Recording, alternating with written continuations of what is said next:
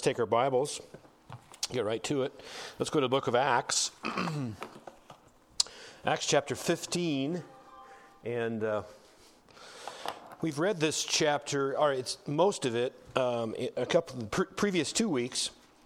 Um, but I think we're going to read from verse 30 uh, of chapter 15 through verse 10 of Acts chapter 16.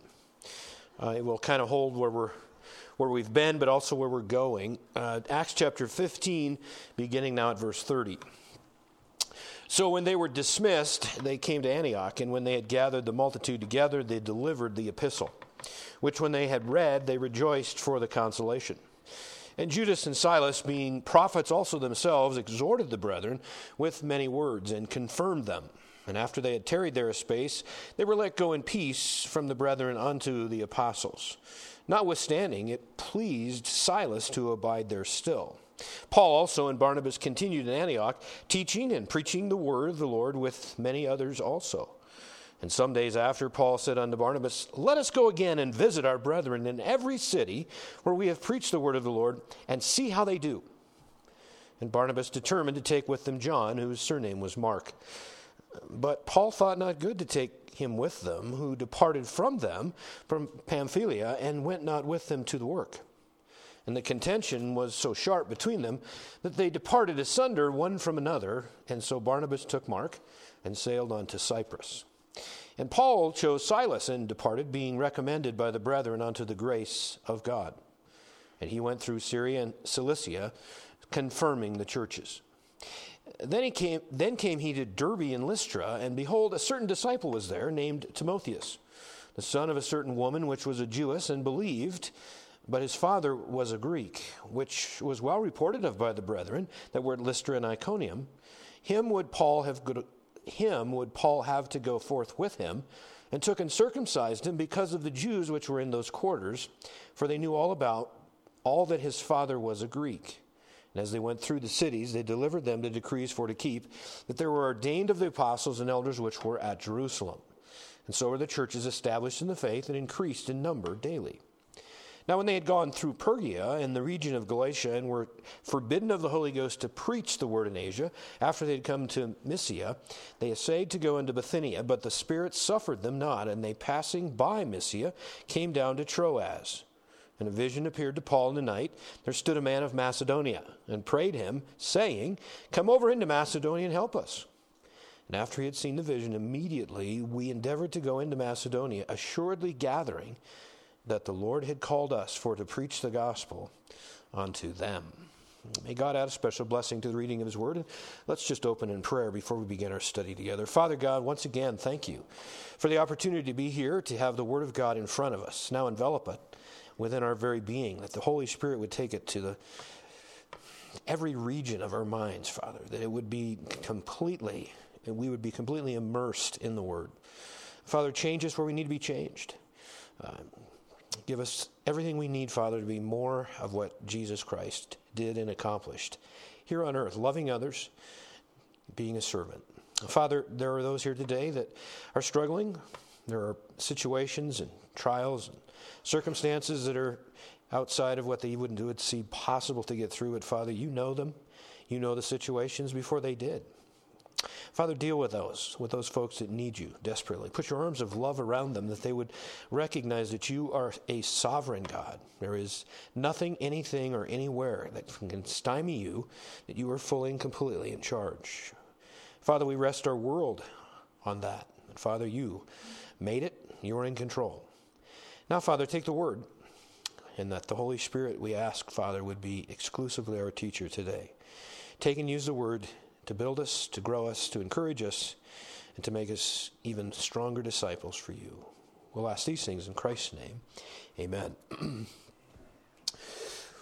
Well, we've been cruising through, maybe that's not the right word, we've been crawling through the book of Acts. Um, it's been, uh, hopefully for you, as uh, remarkably enlightening uh, to you as well as to me. It's been fun. This one, I've been through it several times, I've taught it, and uh, this one here is deeper. It's, it's, it's, it's more robust, the best that I've ever been a part of being, and I'm hoping that God has used it in that manner for you.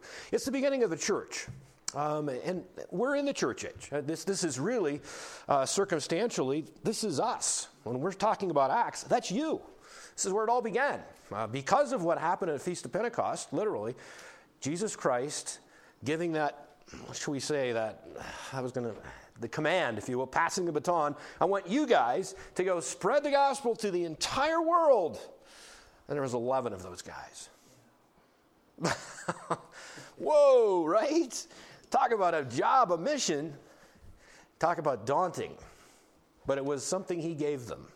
And he spoke of it even as we have this, this picture or whatever you might call it on the side, the last time the disciples were together, the last communion, the last time that they feasted together. And he told them around that time, guys, I'm going to leave. Why, why would you want to leave? We need you to be the king of Israel and, the, and, and finally take over the world. Why would you leave now? Because if I don't leave, then the comforter cannot come. And the comfort is what you really need because the comfort is going to live within you. I don't think they got that. I'm here today, though, every one of you in this room, and anyone can hear my voice anywhere in the world on the internet. If you've accepted Christ as Savior, the Holy Spirit lives within you. God lives within you. That's powerful. And by the way, that's the only way possibly that the church could have been established. There's no other way. It's Christ being lived out through Christians and the power of the Holy Spirit using the Word of God to literally pass the message across the globe. It's fun for me to, uh, some of the radio ministries, uh, Transworld Radio, those that are able to, you know, through invisible waves, broadcast the gospel of Jesus Christ out of the Word of God behind walls that you and I can't physically go in because we're not allowed to preach inside that country. And yet, radio waves can be sent inside and received by those people. Isn't that, isn't that fantastic? No matter what man will do, God will go further. God will do more. It will be stronger. His word will never cease to exist. We can have Hitlers, we can have everyone that would possibly try to extinguish its, its wealth and its life, and it will never be done. Praise God. That's the message literally is going, was going out. Um, in way of just getting to where we're at today, uh, the gospel has, has spread. It spread from Jerusalem, it went to Samaria, it went literally north further, it went into the Gentile world. As you, as you are here today, as the recipients of what happened. But this passage of scripture that I just read, there's a whole lot of names of places and things that maybe I didn't even pronounce properly, and it sometimes just gets foggy. But right there in this session of where God is using Paul and Silas on their second missionary journey. Laramie, I'll maybe have you just put the map back up. I think you have all three missionary journeys on that particular map. So allow us to kind of see where he was going again. And it's for me, I, am kind of a visual guy. And when I just, if I just read that passage of scripture without a map, I'm like, ooh, I didn't get any of that, right? I haven't, how many of you been to Bithynia? No. How many of you have been to well, no, right? And so, so you ask somebody from New York City, have you been to Sheridan, Montana? No, you know, they're just blank. They have no idea. But if we live in Sheridan, we know a lot of the aspects of Sheridan, Montana. Now, you ask me if I've been to New York City, I say no, and I have no planning on going there either. I like Sheridan, right? Well, these, pla- yeah, it is. It's got all the, the different colors. The one we're going to be focusing on today would be the color orange. Uh, I think that's the one, right? There we go. Um, yeah, I think it's, what is it? Yeah, right here. Green. I've got it wrong. My, oh, that's, I know why. My map in my Bible has orange for the second missionary journey.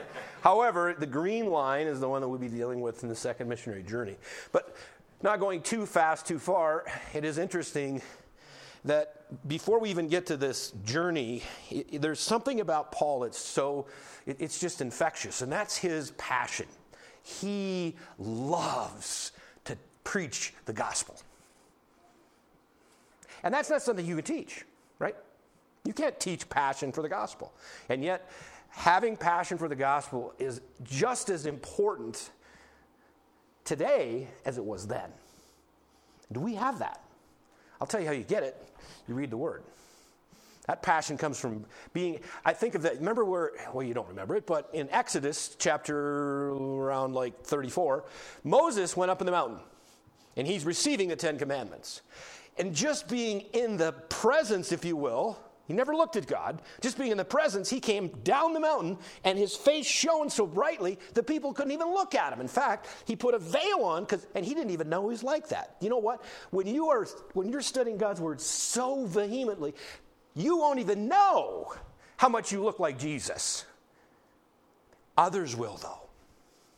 Others will see Jesus in you, and literally your world becomes changed because of what's happened on the inside. That's literally what happened to Paul. You know, he was one wicked dude, wasn't he? he, he persecuted Christians. I mean, now that's a, that's a job description. Here's his resume. From, and I don't know the years, but let's just say from 34 AD to 38 AD. I'm making those numbers up, but I went on his resume persecuted and killed Christians. We may not need him. right? He was zealous and everything, but when Jesus Christ knocked him to his knees, but blinding his eyes for the shot, again, talking about light, he couldn't see. And literally, he was turned on to Jesus Christ. From that day forward, he gave every piece of his life to be a messenger of the gospel. That's who Paul was. But let's backstep for just a moment. I want, I want to bring chapter 15 because it's a critical time. Let's say that you had lived, let's just pick a town. Let's say that you were, uh, you were from, oh, let's just say, where's a good spot? Antioch of Pisidia. Okay? That was a place that the, the disciples had kind of, you know, they'd gotten there, they'd spread the word, the church was going, was growing. And someone by the name of a Jewish person and two came in behind Paul and Barnabas and said, uh, We hear that you guys got Jesus. We did. I'll tell you the gospel. Isn't it fantastic? Grace, Jesus Christ paid the price, and we just receive that by faith, and we're saved. Oh, that's part of it, guys. That's part of it. You also have to be circumcised and you have to follow the Jewish law because you see, Jesus was a Jew, so you have to be a Jew before you can be a Christian. Do you see? How would you feel? Oh. In fact, the words that we, I don't know if we talked about it last week or not, but let's go to chapter 15 for a moment. And they're writing this letter, and that's what we're talking about today is James acting on behalf of the church in Jerusalem and having sent two additional men to verify the message of the letter that's sent, he says something in verse 24 of chapter 15. There's two words that are just that, they're troubling. Verse 24 of Acts 15 For as much as we have heard that certain which went out from us, the Jews in Jerusalem have troubled, that word troubled you, with words, subverting your soul, saying you must be circumcised and keep the law, to whom we gave no such commandment. We did not send those men out. They went of their own accord, and literally they wanted to add all the Jewish customs to Jesus, so it was grace plus something else. That message is promoted all over the world today grace plus something else and it's an insidious lie. But that word subvert literally would mean a military coup that would come into a city and literally destroy it, so everyone within that city was bankrupt. That's what's behind that word subvert. Troubled is to literally tear down, to take everything away from you. Those two words were used in that verse. That's how you would have felt if someone would have said, Your salvation isn't good enough. Because you didn't just wake up and become a Jew, you had to come through all of the right channels. Uh, you could be a proselyte, you could start to begin to follow the customs, and, but if you weren't born Jewish, you were just one step back all of the time. You just never could get there. Now, what does that do in legalism? We talked about this, and this is important. Is there anything wrong with the law? Not at all. Not at all. Grace does not give us license to break the law. No, no, a thousand times no. But legalism is what's usually promoted by the sense of other than grace or added to grace. And legalism is a sense that brings pride because there's a sense of looking down at anyone that is not doing whatever we perceive to be the thing to do. That's legalism. It has nothing to do with law. Mark that carefully. Sometimes, if I put law and I put legalism on the board, you sometimes would see them very much the same. But legalism is using the law to promote self and to exalt in pride. That's what legalism is. That's literally what Paul was just taking to task in the book of Galatians, which is written to the Judaizers or the legalists, the ones that were using everything to pump themselves up, saying that someone had received the gospel by grace, I'm sorry, received grace by faith alone were not enough. That is still an insidious lie across our world today. There are churches, I'm using those words carefully. I'm not going to name anybody here because it's not that. If it's anything other than the gospel of Jesus Christ, and that is that Jesus Christ died for our sins, He paid the price, He's offered the gift, grace that we receive by faith alone, that's how you get saved. Nothing else. That's the gospel. Added to or subtracted from, in other words, you make Jesus less than God, you have destroyed it just that way. Someone that says, says Jesus Christ is a half brother to Jesus or is a created being, run away. Jesus Christ is God. One of the translations says in John 1 1 says, In the beginning was the Word, and the Word was with God, and the Word was a God. I've changed it completely with adding one, one thing. No, Jesus Christ is God. You have to make him God before he can literally save you. Nothing less. I'm sorry, no one less could have saved you from sin except for God himself. The incarnation. Jesus Christ became man. God became man, Emmanuel, God with us. That very essence is the angel described that on that evening to this. Emmanuel, God is with us. He died for us. See, anything less than that, then grace is not grace either. If you diminish who Jesus was, then grace is not fully grace. At any rate, they're writing a letter, back to our letter in Acts chapter 15. And he's wanting to come and give some sense of encouragement by the sense of what salvation is. Now, we are to we are saved by grace alone, but how are we to live? This is what we went on last week. We are to live by love. It's true, isn't it? Absolutely. Uh, we are not to, in other words, there's people that get saved and they say it's grace, there's no law, we can do whatever we want. No, a thousand times no. Liberty is being able to do the right thing, right? And when you're a sinner, when you, when you have, don't have Jesus Christ, you couldn't do the right thing if it hit you in the head. You can't do it. Now, you may do a few things that are easier for you, but you cannot live free to God. You're owned by something called sin the biggest catastrophe this world has ever known. And Jesus Christ is the one that broke that bond. I've told you before, sometimes in those instances of temptation, that and each one of us have different areas of which we're more susceptible to. I don't know what yours is, you may not know what mine is, but it doesn't know. It's amazing how Jesus Christ, through the Word of God, gives you exactly what you need to break free. 1 Corinthians chapter 10, verse 13. There's no temptation that's come unto you that's uncommon to you. But God is with the temptation, giving you a way to escape. Now it's amazing, and when I do fall, I turn around and say, There it was. There was my escape route. Missed it, right? That's why it's so important for us to stay immersed in the Word of God. He breaks the power of sin. And sometimes, just for me to hear from my own mouth, I am not a slave to sin anymore. Just hearing that, it's true. It doesn't make it any more true that I say it aloud, but for me to just hear it, because that's what, that's what Jesus did. He broke the bondage of sin. Isn't it good to know that? Absolutely. Remind ourselves of that. There's no sin that has any power over you whatsoever. None. Zero, zip. The Holy Spirit lives within us. That's what this whole thing is about. They're writing this letter. James wants them to go back to those churches, give them the good news that it's grace through faith alone. Now, if you were in that audience that, that actually described, they went and started working through the churches to give this the real message. In fact, where they went initially was to Antioch in Syria. That was home base for the church, if you will, of the Gentiles. That was kind of where it happened, okay?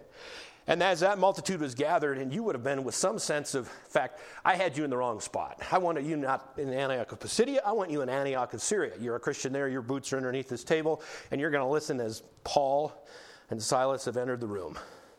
They've got a letter. There's two more guys that are accompanying them. Guys by the name of Silas and what was that other guy's name?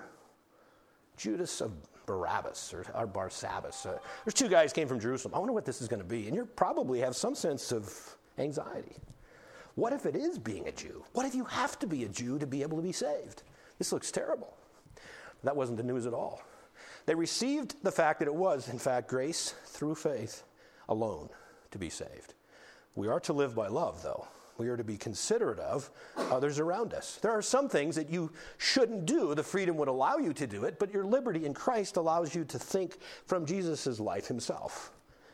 If you love me, you will keep my commandments. And if you love me, you will also care about the lives of others. We live by love, right? Look at how they received it. Talk about a blast, a good one. Uh, verse 30, it says, chapter 15, when they were dismissed, they came to Antioch, and this one right here in Syria.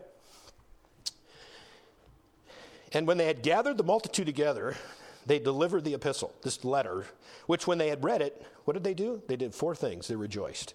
That is fantastic news for the consolation. That was encouragement. You truly, friends, you are a Gentile and you can remain a Gentile because Jesus Christ paid for your sin, and you must only have grace through faith, then you're saved. Ah! Must have been a celebration, right? It would have been. It is the same today. Judas and Silas, being prophets also themselves, exhorted the brethren with many words and confirmed them. He, they, can, you know, have any, I went. I remember going uh, in the church where I grew up in, back in North Dakota. There was confirmation classes. I don't know if any of you attended those or not, but that was the point of building up, if you will. It was to take the Word of God and build your life up based on the foundation of confirmation. That's literally what these two men. Now, these two men. Why would they come from Jerusalem? See, they took this journey from Jerusalem. The Council of Jerusalem met. They go all the way up to Antioch. Why? You don't think Barnabas and Paul could have given this? They have a letter. Well, there's something about having two more because think of this just in the sake of these people in Antioch, there's two more men that came from the church in Jerusalem to literally validate that what Paul and Barnabas were saying was exactly true. It wasn't a letter they made up, they said the same thing. In fact, with many words, they confirmed them, they built them up, they strengthened them. That's why they're there. After they had tarried there a space, they were let go in peace from the brethren unto the apostles. Notwithstanding, it pleased Silas to abide there still. I'll just mention in most of the manuscripts, verse 34 is not there. Um, some scribe probably saw it as necessary to make sure that since Silas is going to show up in just a few more verses, that it's important for him to say that he's still there. Okay, well, it's not there. But it doesn't change anything. Silas is, in fact, he stayed, he's behind, and he's going to go with Paul on a journey. Paul also and Barnabas continued. That's another thing that kept on going for these folks. They were, they were rejoicing, they were being consoled because of the encouragement, they were being built up and confirmed, but they also continued. They were teaching in Antioch and preaching the word of the Lord, with, and many others as well. So things are good. Satan tried to tear the whole thing down. He wanted to add. He's doing it today. This, it's the same old tactics. Uh, and anything other than this is, is a false gospel. It's no gospel at all. So watch out for it today. It's, it's, it's, it's everywhere. It's absolutely everywhere.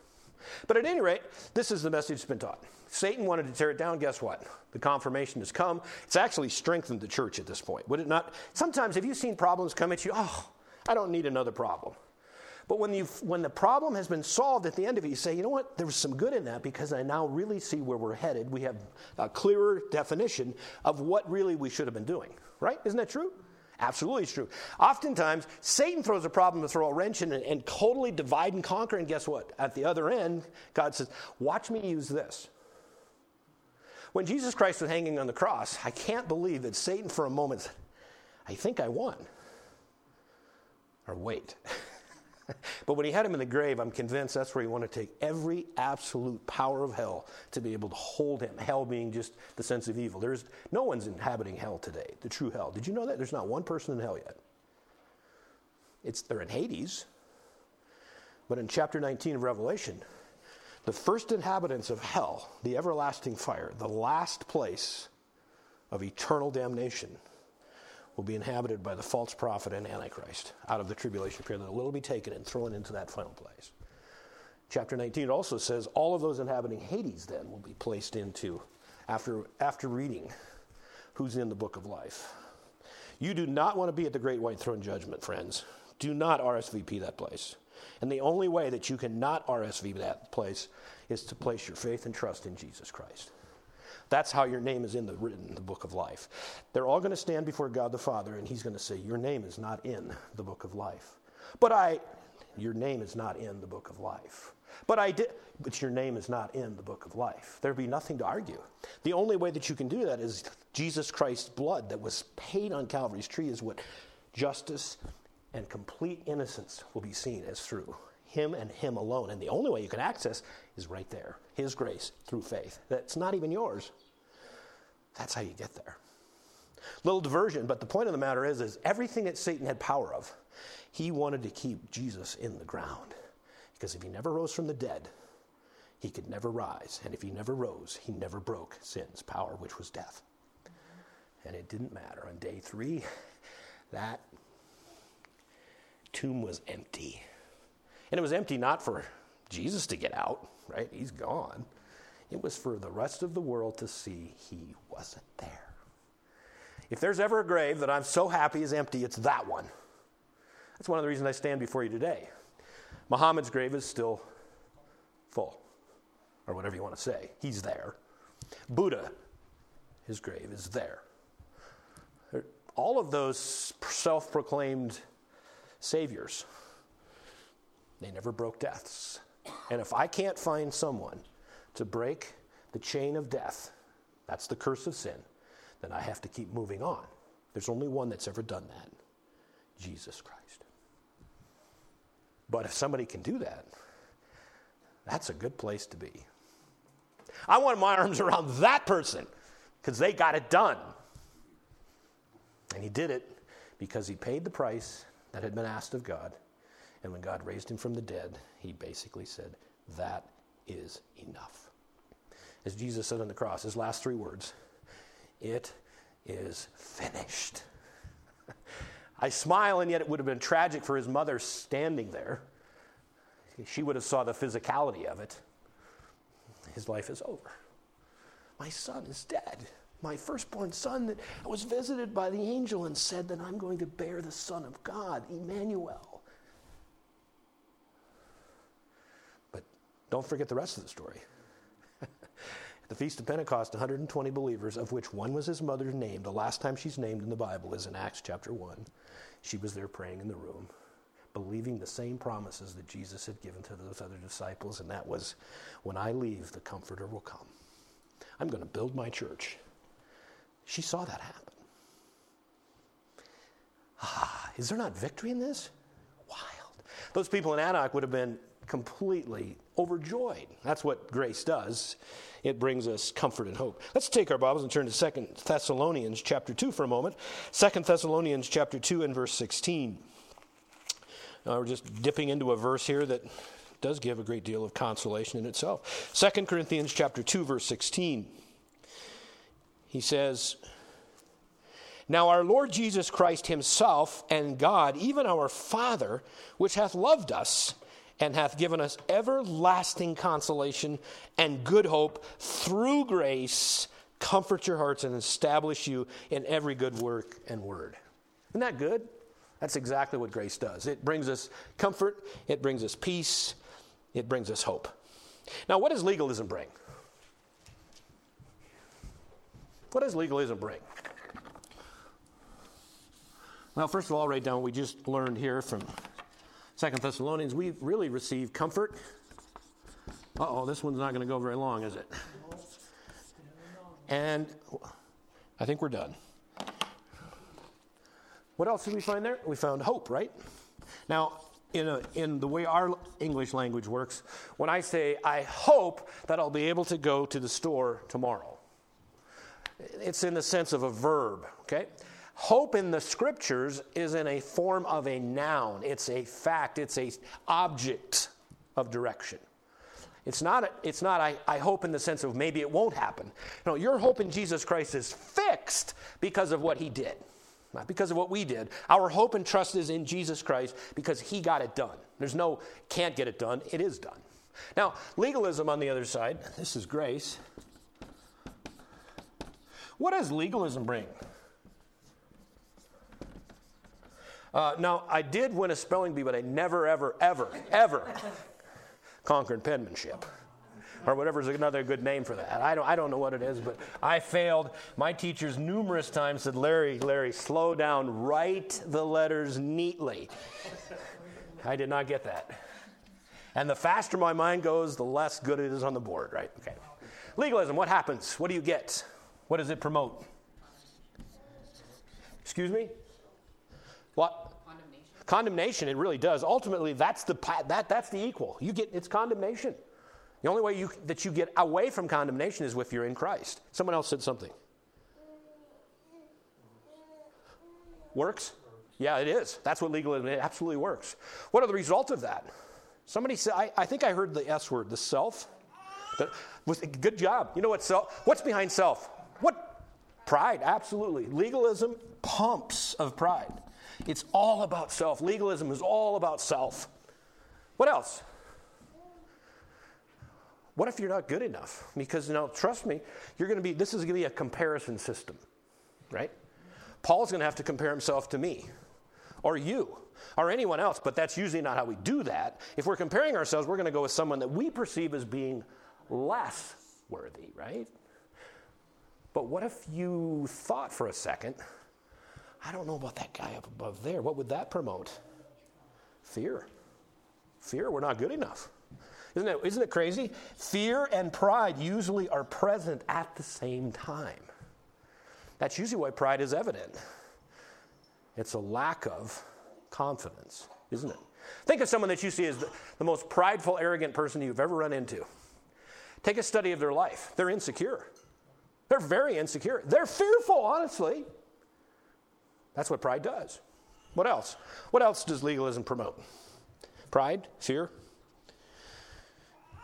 It promotes uh, guilt as well. It's amazing how Satan will use that against someone that has sinned, but with no remedy. See, in, le- in legalism, there's no remedy for guilt. There isn't. How are you going to fix it? Be better at something you're not good enough at? I've never said that out loud. That's pretty good. How did I say that? I want to. Be, being, I gotta, I gotta be better at something I'm not good at, which is legalism, promoting self. That's what, talk about comfortless and also ultimately condemnation, right? Brings it right there. Grace is comfort and hope. You find it all through the scriptures. Uh, peace, that's, an, that's an, we should put another one up there. Remember how Paul always says in every one of his epistles, grace and peace. He never says peace and grace. He always starts with the package of grace is the only way to receive peace. Well, they have comforted these people. But knowing Paul, what do we, what do we say about him? He's a passionate guy. They're there in Antioch of Syria for quite some time. We don't know how long, but a period of time that's described that way. And you know what's going to be going? His feet are burning. He's got to get moving. He's got to get going. There's work to be done. The gospel needs to be spread around the world. And it's even now, it's even more confirmed than it's ever been. The Council of Jerusalem met. Whoops, now my, now my gospel's gone. But salvation, grace through faith alone. The rest of the world, we, we got to get that. We got to get that done. How's he going to do it? Let's take a look at our next verse. Some days after Paul, verse 36, Paul said unto Barnabas, Let us go again and visit our brethren in every city where we have preached the word of God, of the Lord, and see how they do. Now, just take that in for a moment.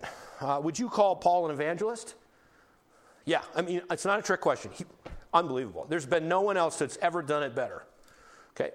Now, I want you to think now 20th century or 21st century. Tell me what an evangelist perceived, a perceived evangelist would be in the 20th or 21st century. What would an evangelist do? I say, there's an evangelist, you fill in the blanks. He's a traveler, right? He's going to travel around. Typically, he would have a crusade that would meet in an area, uh, larger cities more than likely, because it, it, it, would be kind of where the population is, right? And nothing wrong with any of that. I'm not suggesting it. But they come into a crusade for maybe a week, four days, five days, right? And then what happens? They leave, right? Almost literally never to return. So the idea is you get them saved and you leave them behind for someone else. Right? Am I, am I, I'm right. That's how evangelism would look today in the 20th or 21st century. Uh, did you see this now? His feet are itchy. He's wanting to get going, but he's going to go back where he started to see how they were doing because he knows that a mature Christian is able to reproduce better than a baby Christian. Maturity, you would want to have reproducing Christians, if you will. That comes through maturity. In other words, the better that I train and mature the believer, the more likely we're going to have more Pauls and Barnabases around the world, correct? Discipleship, that's the priority behind everything. Building a church is discipling, teaching the Word of God. Now, nothing in the world wrong with preaching the gospel. No, a thousand. I, in every message, I somehow want to present to whoever is there the gospel of Jesus Christ because there could be one person in that room, there could be 10, there could be who knows, but I want that person to have one more chance to hear the gospel of Jesus Christ. Let the Holy Spirit do the work. I, pres- I give the message. Faith cometh by hearing, hearing by the Word of God. I want that out there. But that's not my mission up here. My mission, literally as a teacher of the gospel, is to promote growth in the body so that maturity happens, so that you guys go out and become witnesses and evangelists for the gospel, right? That's exactly what Paul is doing and promoting. His passion is based on priority. That's to present more disciples. What did Jesus say? Go out into the world and make disciples. That's the deal. Discipleship. His priority is very clear. So he says to Barnabas, his buddy, his pal, his fellow traveler, he says, Let's go see how they're doing. Now, Barnabas, what do we know about him? If I say the word Barnabas, you say encourager, right? He's an encourager. He's that guy that could he could encourage anything. I'm, I'm convinced he could somehow encourage the snail to beat a rabbit at a race. He's just that kind of guy. He could bring the best out in everybody. Oh, hey, hey, Sam, I know you're slow, but I'm telling you, that rabbit will take a nap. You can get it. You just keep on, buddy. Just persist. That's what he would say, wouldn't he? That's what he'd say. So Barnabas is convinced that he needs to have John Mark on the trip. Now, if you know Paul, he would be like the military leader, right? I, I, think he even had medals. I do. I just, you know, he, he, not, not to promote himself, it would promote Jesus Christ. But he was very professional. He was very tactful. He was very punctual. He was very straight lined. There was no room for error. Okay? Now, what do we know about John Mark from a previous encounter? Um, as these guys would have went, and these guys being Paul and Barnabas, they would have went from uh, they would have went from the church in Jerusalem. I'm sorry. Then they went up to uh, where's where's my journey? Oh, they don't tell me that, do they? Uh, right here, we can take the pink. We'll take the purple one. So they went from Antioch and they went to Cyprus. Why'd they go there? Because that's where Barnabas is from. It's a great place to start. Go to family hometown. Let's, let's, let's preach the gospel there. Governor gets saved. The governor of Cyprus gets saved. Whoa, so we're going to go north. That was a high. That was a spiritual high. Let's keep moving. That was Paul, I'm sure. Let's keep moving. Let's keep moving. Let's keep going. Preach the gospel. They get to Perga, and it looks daunting. They don't even stop there because Paul's wanting to go. And I've told you those Taurus Mountains lay between the Pisidia and Perga. And John Mark said. I think I'm gone. And he takes off. Now, Paul is not that guy that says, Oh, let's give you another try. No, you deserted. You're done. In fact, the word that's actually used is a form of apostate, not apostate spiritually, service apostate. You bailed out on us. And you've seen people like that. You know people like that. They said they were going to do the job, hands on the plow, they turn around and look, and pretty soon they're gone. That's what happened to John Mark. He's gone, took off. And Barnabas says, Well, let's do it. I think we should. I think we should go right back where we went. We should get going on it. But we're going to take John Mark. No, we're not. I didn't say that strong enough yet. And Barnabas said, Yes, we are.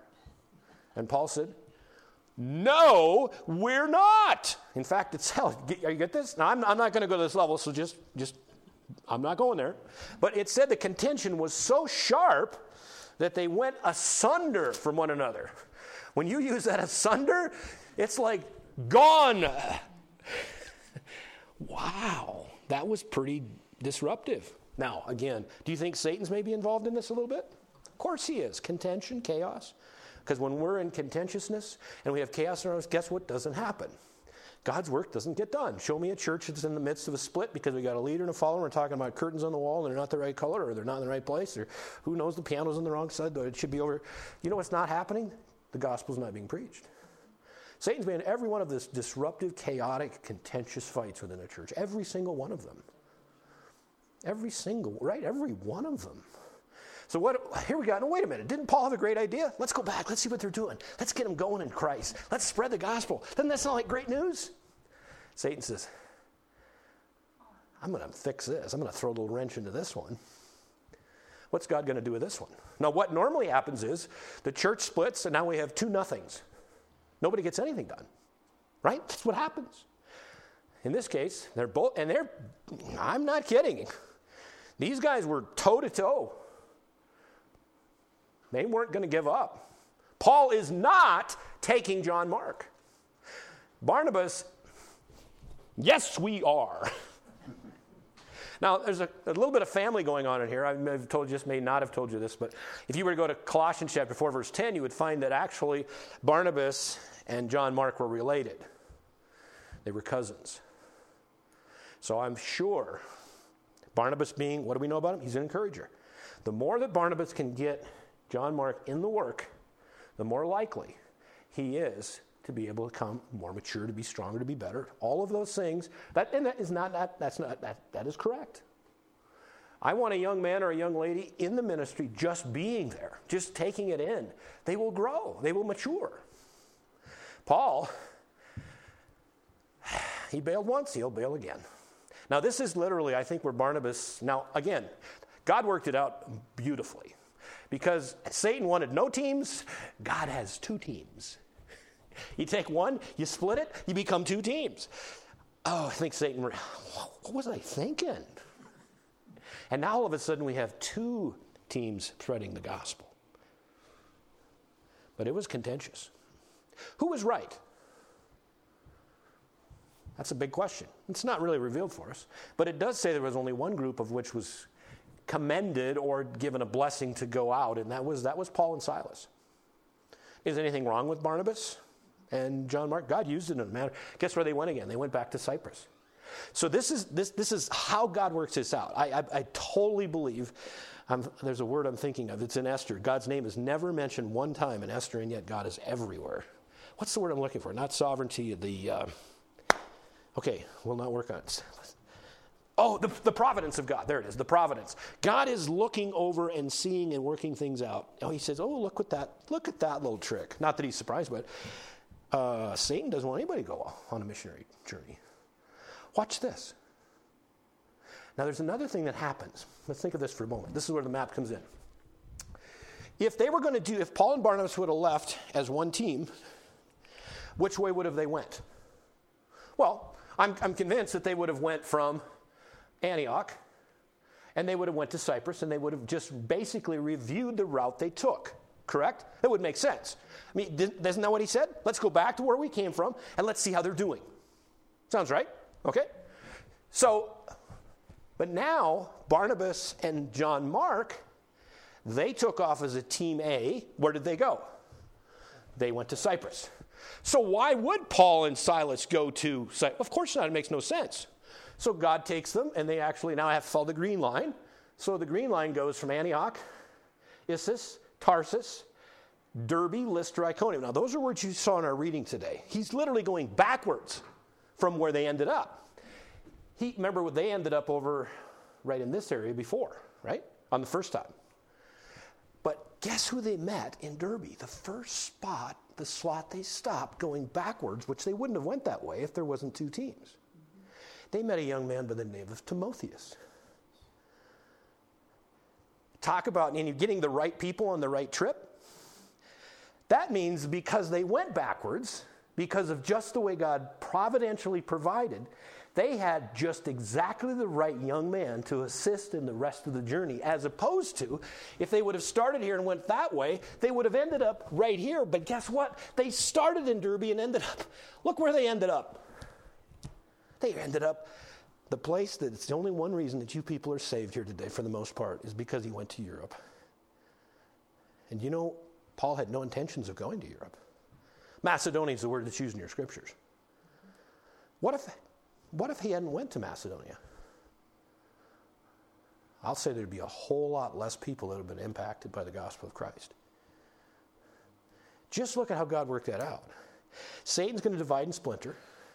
God turns into two teams. They go two different directions, and literally they have the right young man early enough in the journey to be able to assist in the whole gathering that goes and goes all the way over into Europe.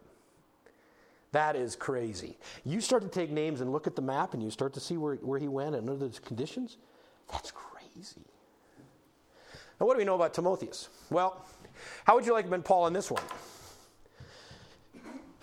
He sees this young man, and he had met Eunice and Lois, his grandmother and mother. I think I said that wrong. Lois is the grandmother, Eunice is the mother of, of Timothy, okay? And we, we can find that in, in the epistles to Timothy. And Paul's, oh, look, you're exactly what I'm looking for. A young man that is zealous for the gospel. And your mom and your grandmom, in fact, how do you think they got saved? Last time that Paul was in town. But how would you, as being, you want to be the mother or the grandmother? I'm going to say the mother, Eunice. So just slip into Eunice's shoes for a second. And here's Paul. Now, the last time you saw Paul, he was bloodied, beaten, and drug out to the garbage dump out of town, declared to be dead because he preached the gospel. And now he wants your son to go with him? Let me think about that.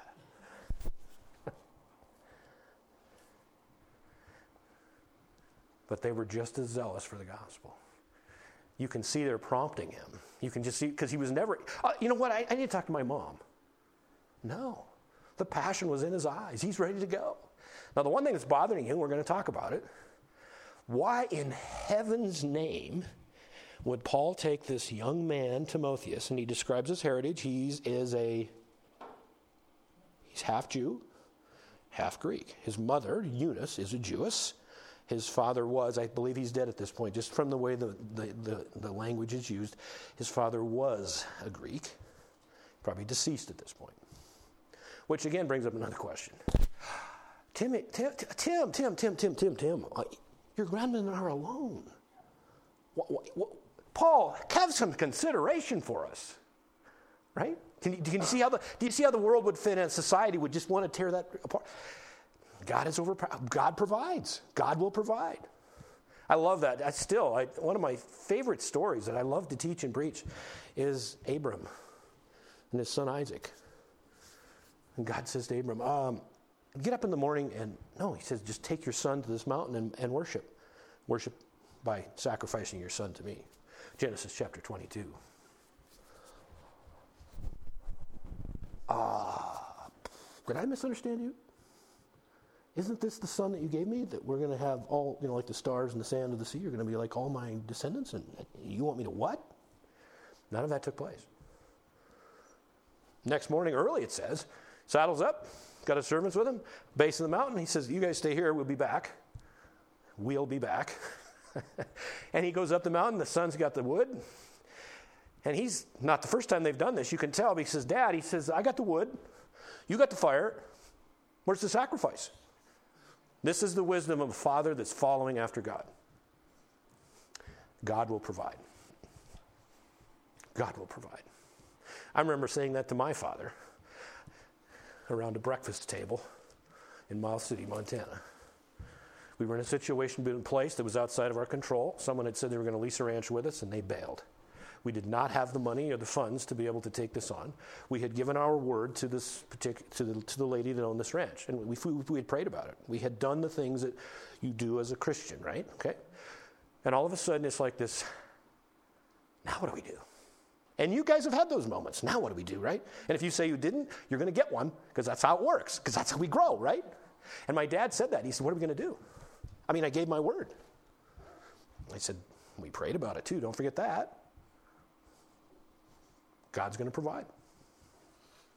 I, didn't even use that. I didn't use Abram, but that's right. He's going to provide. And to this day, friends, I cannot really tell you how it worked out, but it worked out. God provided. If you're in a situation that looks like it's just, it's not bleak, it's hopeless. Praise God because He's got a bigger answer than you could even possibly find or know about. That's what it says in Ephesians. More than you can think, more than you can ask, more than you can even believe.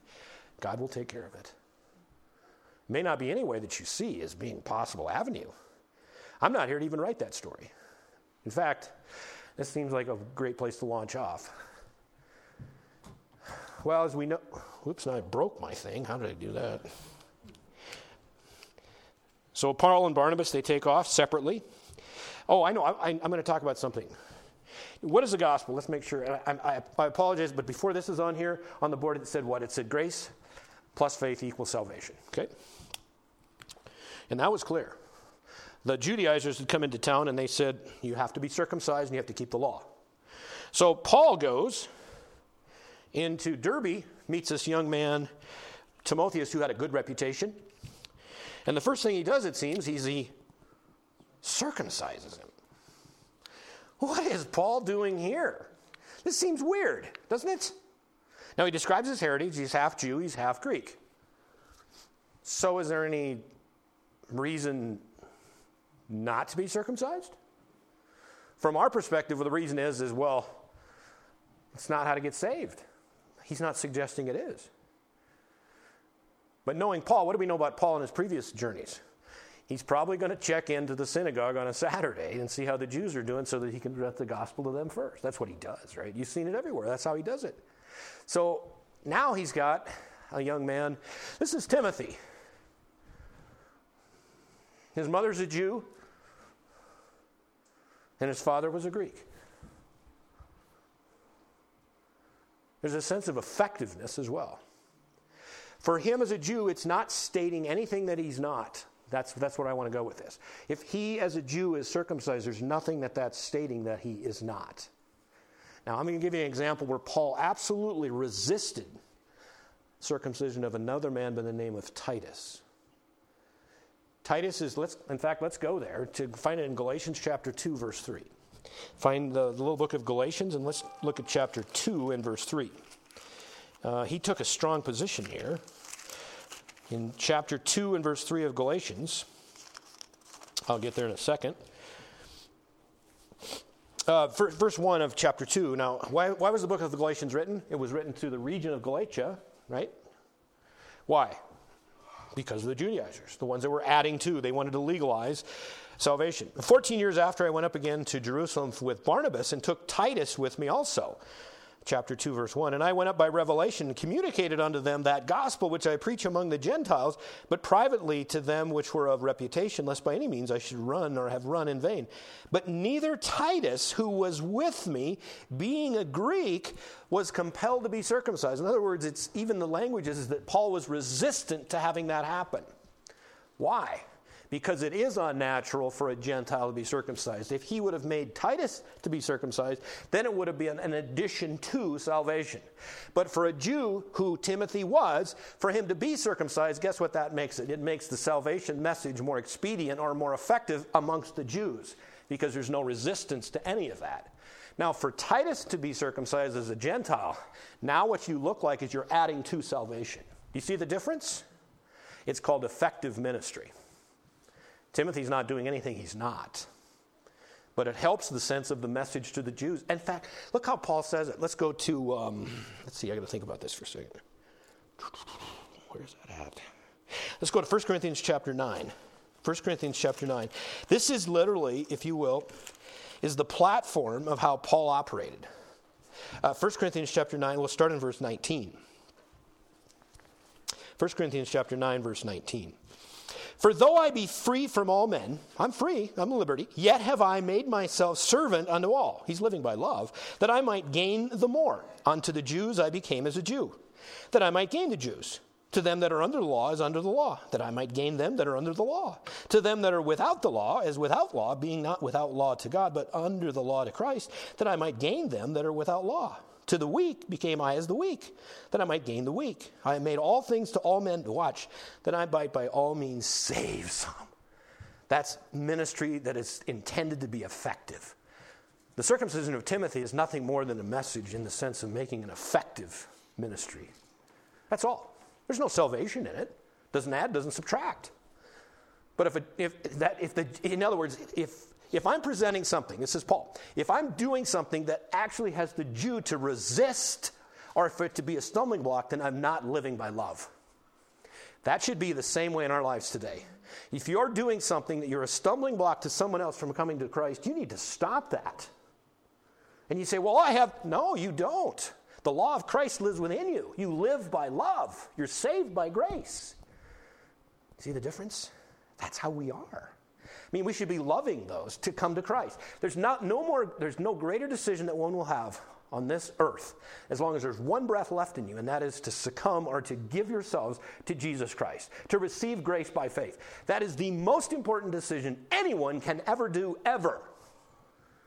Because it, it fits eternity. Where do you go? And that's what Paul's saying. I don't want anybody to look at me as having myself or anyone with me to have been a stumbling block in them coming to Jesus Christ.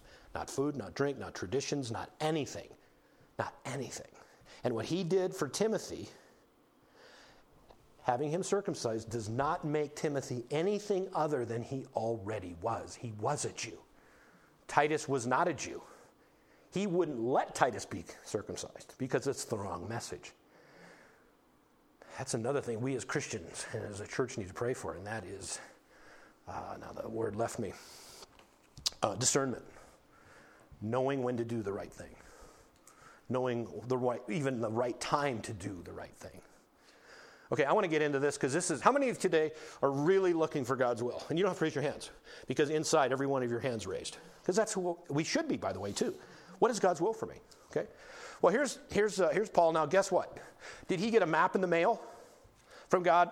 Okay, this is going to be your second missionary journey. You got passion, you got priority, you're going to make disciples, you're going to go because you know I can count on you because you're that guy saved on Damascus Road and I blinded you, showed you the light, and you got up and you have been on fire ever since. I want you. And here's your map. No map. But he raised within him, this is part of this is the other part of what we as a nation, as a world in the church, and I'm talking from a spiritual position is sometimes we're too interested, and I've got to be really careful how I say this, but I'm using Paul as my background right now. It's not just getting people saved, and I'm saying that I'm doing it the right way. The Holy Spirit is doing the saving. We're presenting the gospel. That's the right way. You never save anyone. That's the Holy Spirit's work. Without the Holy Spirit, if you saved someone, they didn't get saved. That's all I can tell you. They may, you may have worn them out, you may have debated them, you may have argued them, you may have argued them nowhere, but the same places where they started. How do they say that about a horse? You can lead a water to a horse, but you can't make them drink. Right? Okay. I'm saying it the right way. The Holy Spirit does the saving. You've done the presenting. Now, where was my story going? Lost it. What are we talking about? What are we talking about? Discernment.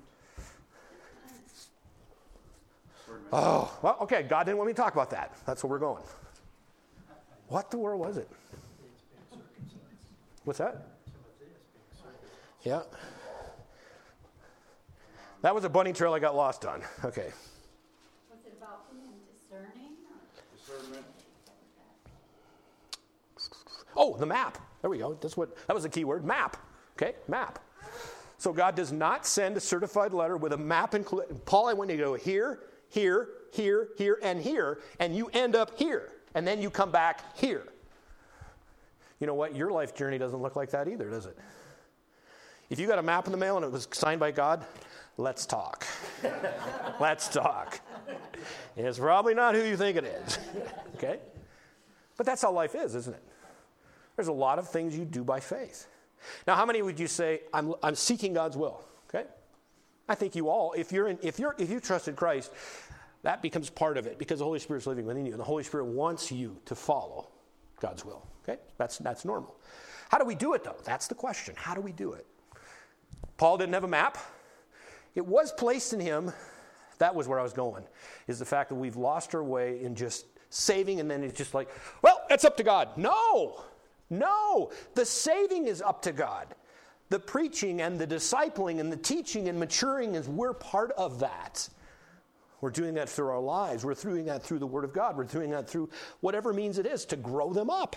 Because mature Christians become reproducing Christians. They, sh- they spread the gospel, okay? We're, we're missing that as a, we're, we're, we're missing that. But God places within Paul the desire to go back where they came to see how they're doing. I always think of the church of Ephesus. Timothy became the pastor of that church. And if you read, which is for another day, but in Revelation chapters 2 and 3, it talks about the churches. Those were all physical churches. Many of them are named of what Paul started. And within a hundred years, some less, some more. Many of those churches drifted away and became useless. The one that's stated last is the church of Laodicea. It was so nothingness that there was no message that had anything. It wasn't hot, it wasn't cold. And this has been used illegitimately, not to say there's anything wrong with it, but Revelation chapter 3, it says that I, Jesus, is giving a message. He's on the outside, I'm knocking. And we take that as knocking on the outside of a man's heart or soul to come in. It has nothing to do with the context of that is Jesus Christ is outside the church of Laodicea. He's not even in the church. And that's what's happened to our churches in America today. We've lost track of maturing believers and discipleship within the church. Map. He doesn't have a map. How does he know where to go? Well, when God made the first team of Barnabas and John Mark, they went to Cyprus, so that's obvious. We don't need to go there. So let's go backwards. Let's go the right way. Let's go the other way. They meet Timotheus in Derbe. Now they've got another personnel. They've got someone else on board that's perfect for the fit. God is working. then it says that they went, well, you can follow the map. I've lost my pointer. Here it is. Boy, I'm I got all kinds of stuff. Here we go. So he's, that's in, in Derbe, green line. They're back into Antioch Pisidia. Now they've got a choice to make. Right here is a choice. Because that's kind of a focal point, and you can see it. because they came from this way, they came from Cyprus to Perga to, to Pisidia of Antioch, and then they went this way on the first journey. Now they went backwards. Where are we going to go from here? He wanted to go to Asia. He wanted to go straight west. Let's see what the scripture says. Glasses. I need somebody to assist me up here. Uh, Acts chapter 16, and let's look at verse 6. Uh, I don't. I want to. I want to. Let, let's read again with what we said. Let's start chapter 16, verse 1. Then came he to Derbe and Lystra, Paul.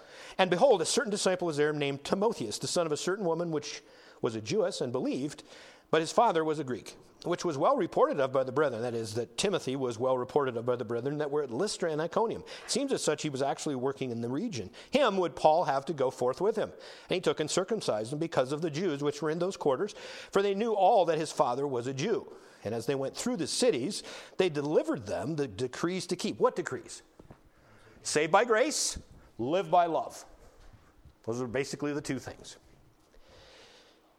that were ordained of the apostles and elders which were at Jerusalem. And so were the churches established in the faith and increased in number daily. Now think again, as they would have went, just say they came into Iconium. Okay, now that's a church that had maybe heard of Judaizers. They've come back in and they say, here's the truth. You're saved by grace alone, but live by love.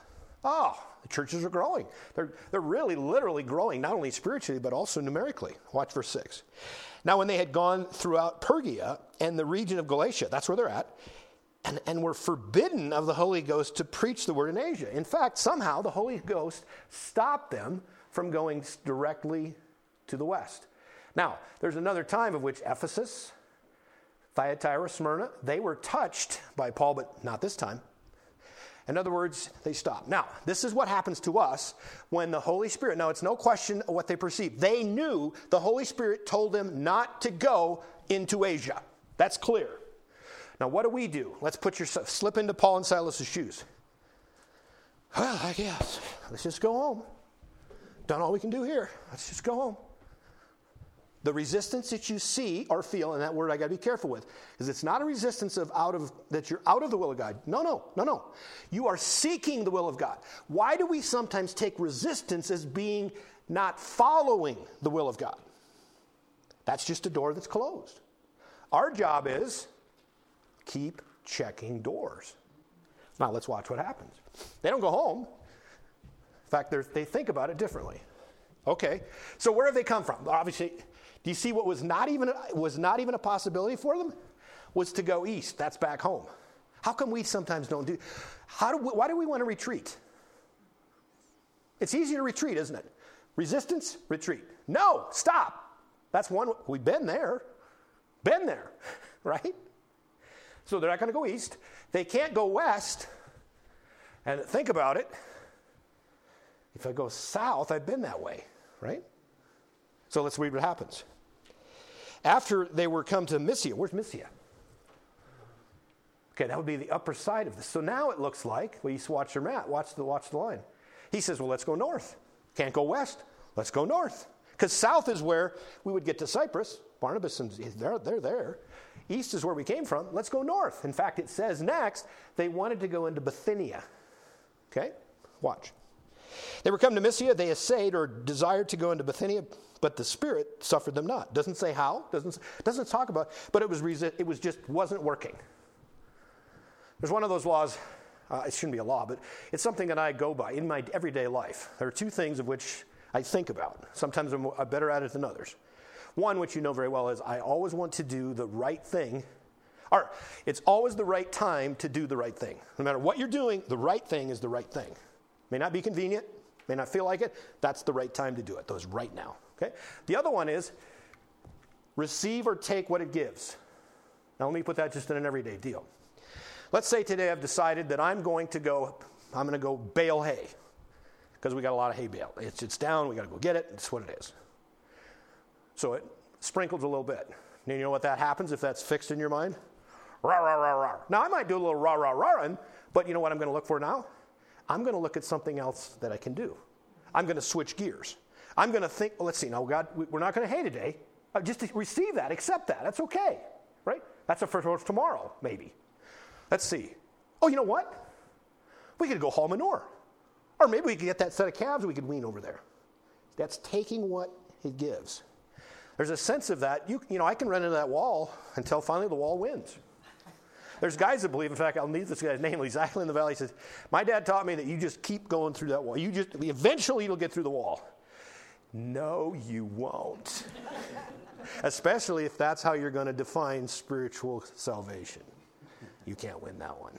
That's, all, that's hard headedness, but you'll eventually lose.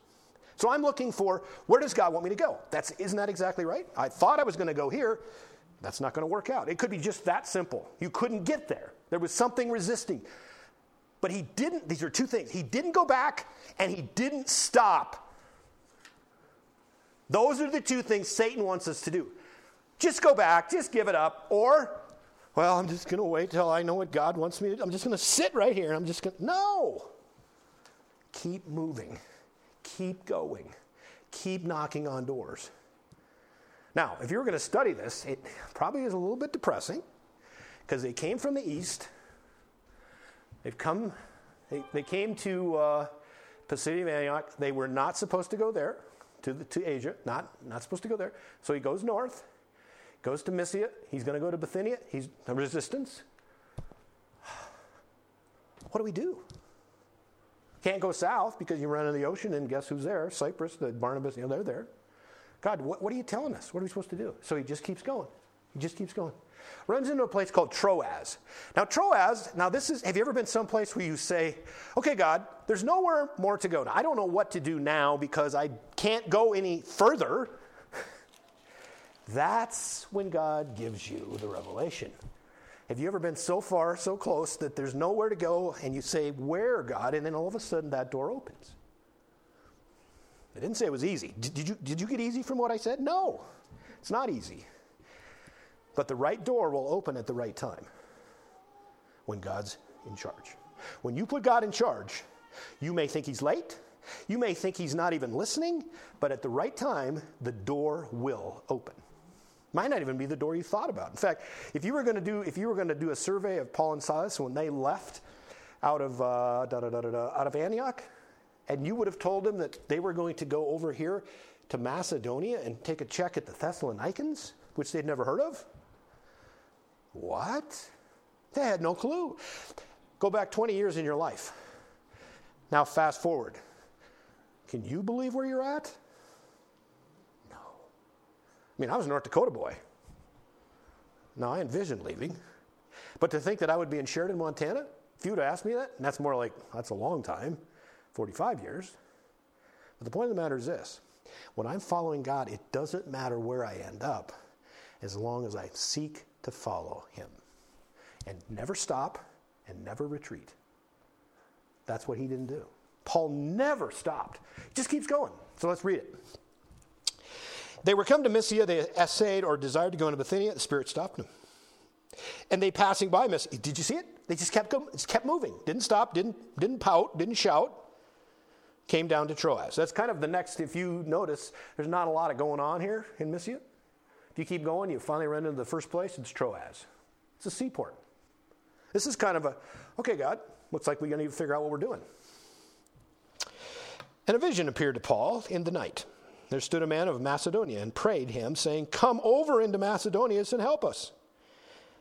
After he, Paul, had seen the vision, immediately, now I'll come back to this, but I've got that, that's, that uh, little uh, word we circled. I'll tell you why in a moment. We endeavored to go into Macedonia, assuredly gathering the Lord had called us for to preach the gospel unto them.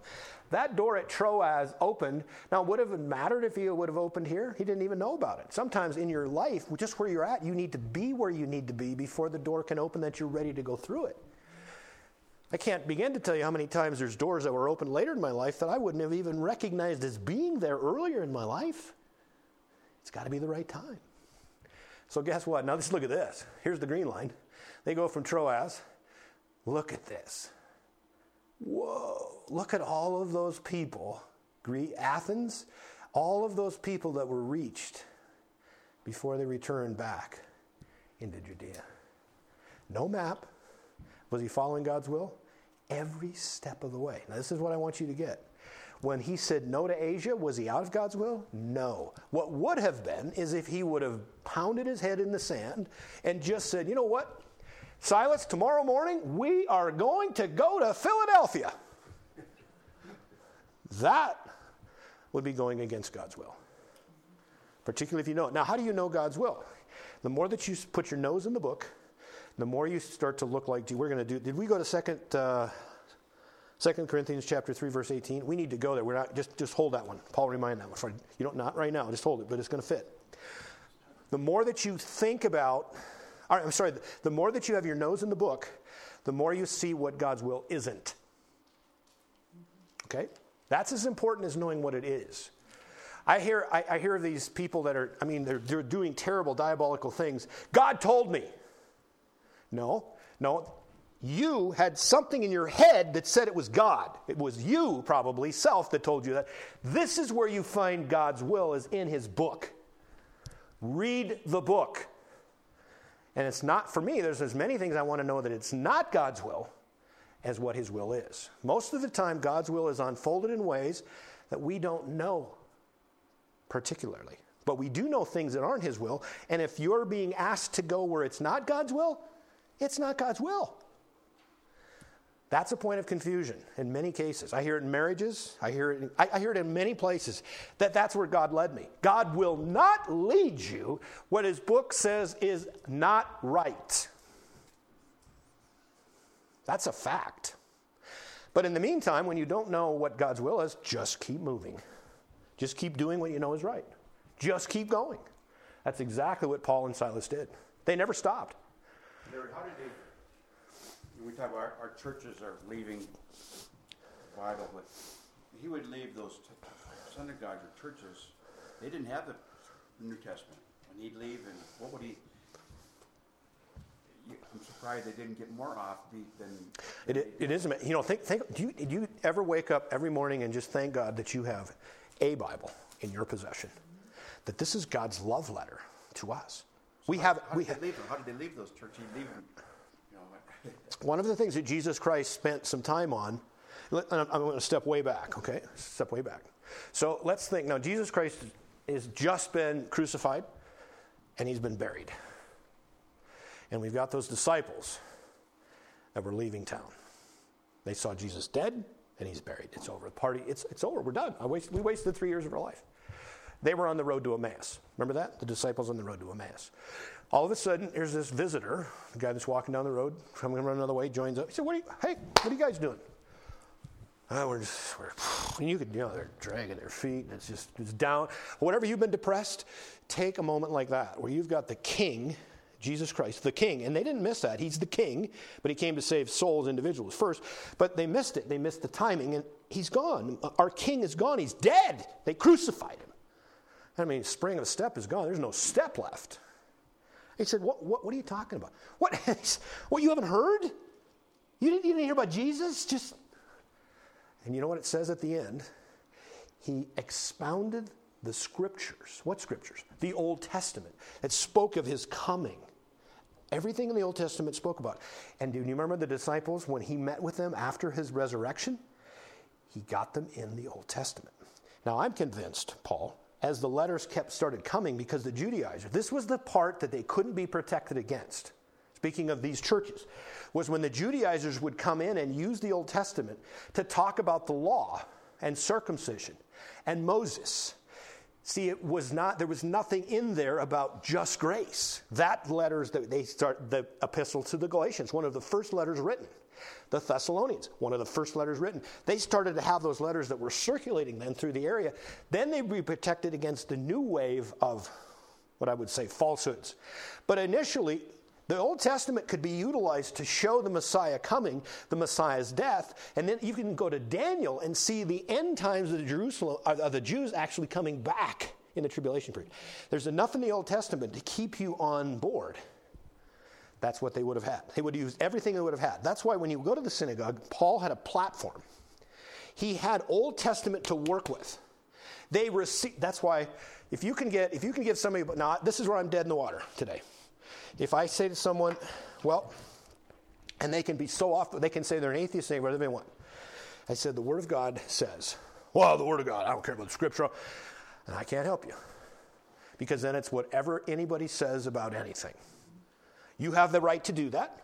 But what you need to do then in my absence, I need to stop right now. You need to take the Word of God and you need to by yourself you do as much study as you want to do. Don't use anybody else's arguments. Don't use those are not yours. You personally need to make this untrue. And if you cannot make it untrue, then it's truth. And then it has things to say to you. Then let's talk. The scripture is live, it's living. And whatever you have of it is enough to keep you there. But that was the reason for the New Testament, as we know it the letters that Paul wrote were to those that were being taken off course by the Judaizers. That's why the visit back right now was of utmost importance. That's why the letter from the Council of, of Jerusalem was incredibly important as they unfolded that and said it's grace by faith alone. That's not in the, New, in the Old Testament. But God was living large, Messiah was living large. And as those letters became available, they started to circulate. In fact, did you see that even? The epistle, that's what it was called?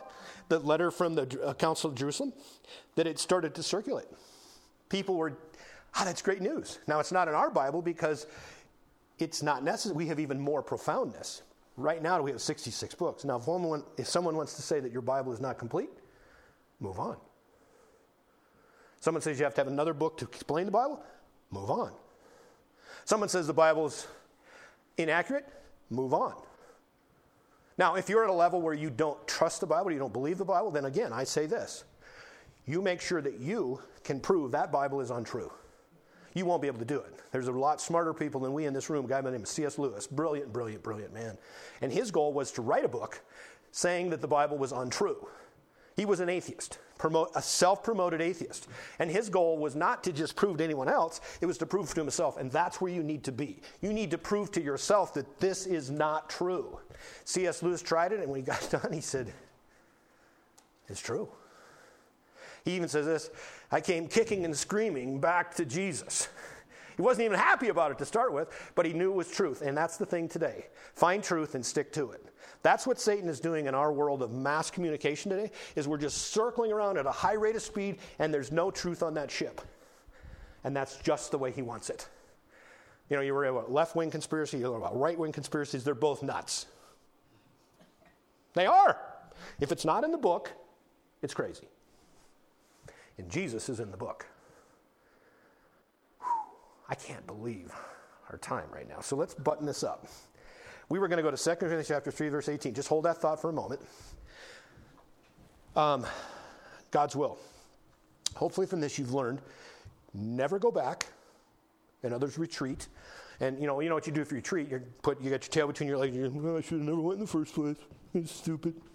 Don't do that, because that's Satan working. If Satan, if he can get you out of your game and discourage you, he wins. And the other one is, in the meantime, while you may not know what God's will is for tomorrow, today, keep moving. Tomorrow will take care of itself. The Troas moment, guess what?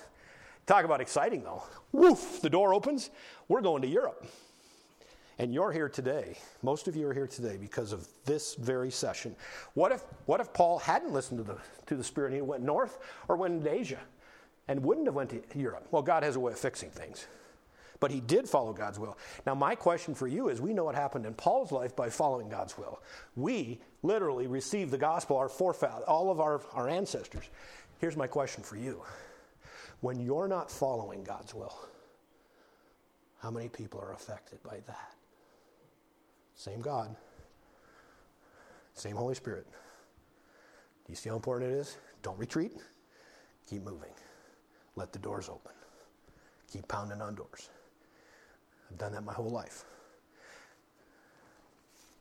Just, just pray the Spirit opens your doors. Right? Okay. Let's look at 2 Corinthians chapter 3, verse 18. This is literally what made Paul what he was. 2 Corinthians chapter 3 verse 18. But we all with open face beholding as in a glass the glory of the Lord are changed into the same image, the image of Jesus Christ from glory to glory, even as how? By the Spirit of the Lord. The more that you're in the Word of God, the more the Word of God changes you from the inside out. And you know what? You can't even see what's happened to you as much as someone on the outside that has watched your change because of what Jesus Christ has done through the power of the Holy Spirit. And God's will just becomes more easily recognizable. Okay, I'm done. Questions or comments? Nothing. Okay, wiped you out. Let's pray. Father God, thank you for your word. Thank you for your persistence in doing what needed to get done. Satan has thrown more curveballs, more screwballs at Christians and at your plans, Father. He's tried to destroy what you made in the image of yourself. He continues to try to thwart your purposes at every level, and yet, Father, you win you win. He tried to have no missionary any missionary journey, and you turned it into two. He tried to resist Paul and Silas. They kept going. Father, that's a message for us. Let's just keep going. Resistance should just prove that there is no backup. We just keep moving. Father, I pray for each one of these here today that you would encourage their lives, their hearts. I know that they desire to follow your will. Uh, if, they're tr- if they're trusting Christ, that's just what you do. You implant that within them.